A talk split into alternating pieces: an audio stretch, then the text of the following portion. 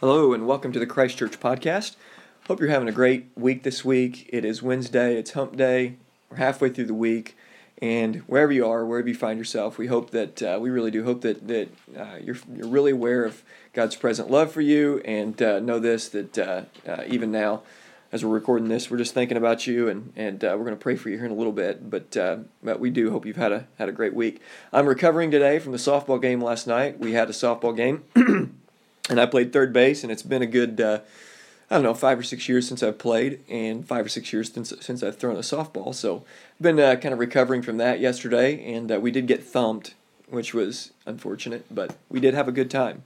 I'm at the stage of life now that I, I really don't care as much about winning. Uh, I just have fun playing sports, which is, I never thought I would get there, but, but anyways, um, hope you're having a great day. We're going to talk today. I'm here with uh, me, this is Jared, and with Andy, Andy, and we are going to talk about gender.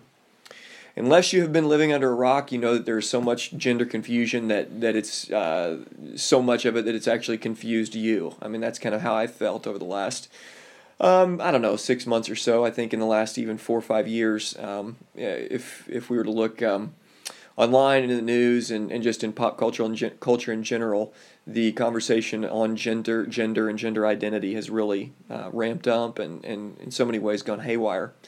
But for us to not get caught in the fray, we need to to know the Bible and what the Bible talks about when it talks about gender. And so real quick, I want to define a couple terms, and then I want uh, Andy to take us to the Bible. I'll pass it off to him, and then we'll just talk about a few things, and then we'll we'll call it a uh, call it a show, and we'll pray for you guys, and then we'll let you go. But uh, two terms that, that I want to quickly uh, talk about, and the first is uh, the word egalitarian, the word egalitarian. Now, specifically when you put the word Christian in front of it, it, it Christian egalitarian is referring to a, a group of Uh, believers, Christians in the Christian community, the broader Christian community, that uh, have believed that to be um, uh, creating the image of God means that men and women are fully equal, and they believe that men and women are not only equal, they are the same. Now, there may be variations of egal- egalitarian thought, but the same in the sense of God never says anything beyond Uh, God never says anything to the genders. He only speaks to humans. So the egalitarian idea is that to be equal means that God speaks equally and the same to both male and female. So essentially, the lines of gender are very much intertwined and tied together into this idea of, of humanity, creating the image of God and being fully equal, which is good and right. Men and women are fully equal in creating the image of God. Um, but what actually happens in that, in that ide- ideology is there ends up Uh, being a stripping away from both the male and the female, any identity beyond simply being human. So there's a loss in the ability to uh, say that it means something to be a man or to be a woman. On the flip side, in the Christian world, there's a word called complementarianism, kind of a big word and put together, and it's the idea that men and women are created the same, are created equal, but we're created so much more than equal. We're not simply just created equal, we're created equal and were created as male and female. And we see that clearly in the scriptures. And so this actually, we believe, adds dignity over and on top of humanity by saying that you're created in just in more than just being a mass of humanity. You're created specifically as a male or a female. All other views of gender, all other views, non-Christian views of gender, which says that gender is in between the ears and is not biological. It's not uh, intentional from God, if there is a God. It, it's simply bio, it's simply between the ears, the mind. Gender is a thing of the mind, and it's built from sociology and from, from culture to culture. The Bible actually screams really, really loud, and it whispers really, really beautifully and says, no, humanity is created, men and male and female created equal, and here's some extra special gifts, folks. You're created at, in a masculine way and in a feminine way. So right now I'm just going to ask Andy to read the passage out of Genesis one twenty-seven and uh, shed light a little bit on, on both equality and masculinity and femininity. Andy? All right, so Genesis one twenty-seven. So God created man in his own image, and in the image of God he created him. Male and female he created them. And so here we have a, uh, a biblical account of, of creation in what um, Jesus actually later references um, this in talking about I'm talking about marriage.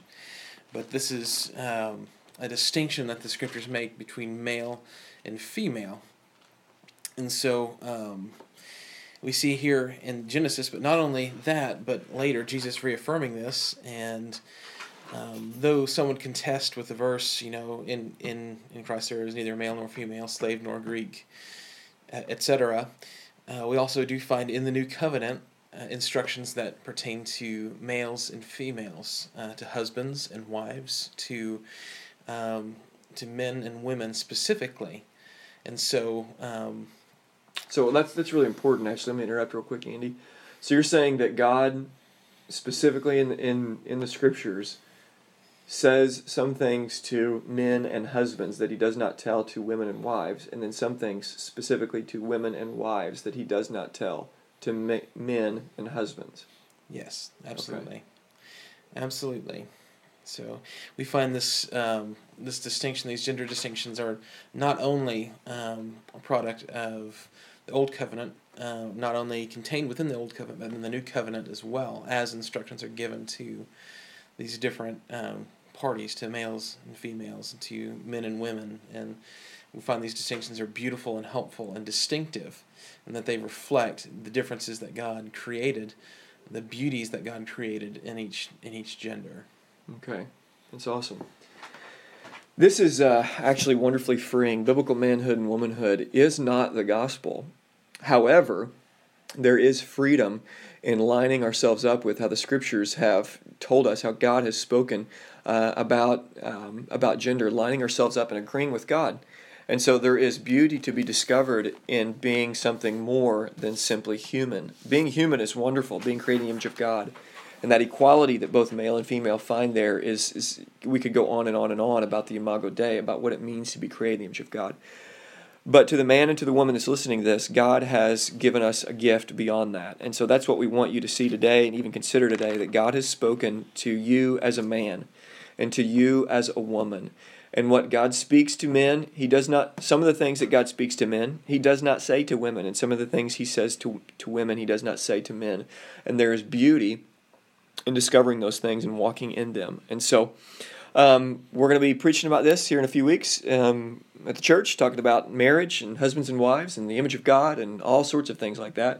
Uh, but we wanted to uh, just kind of give you a, a primer to be thinking about. And uh, and so please do that. If you want to look at Genesis one twenty-seven, you can see both uh, equality and gender. Uh, the world um, needs to know desperately, Uh, with all the gender confusion that's out there, by God's grace, we want to see people saved and then discover what God says to them as men and women. So I'm going to ask Andy to pray for you, and then until next time, thanks for listening. We'll see you Sunday. Invite some folks, and we're going to be in Ephesians chapter five, verse fifteen to twenty-one Sunday. We're going to be talking about, the title is Wisdom and the Holy Spirit. So you can read ahead if you would like to do that. I'm going to let Andy pray, and then we'll, we'll be done.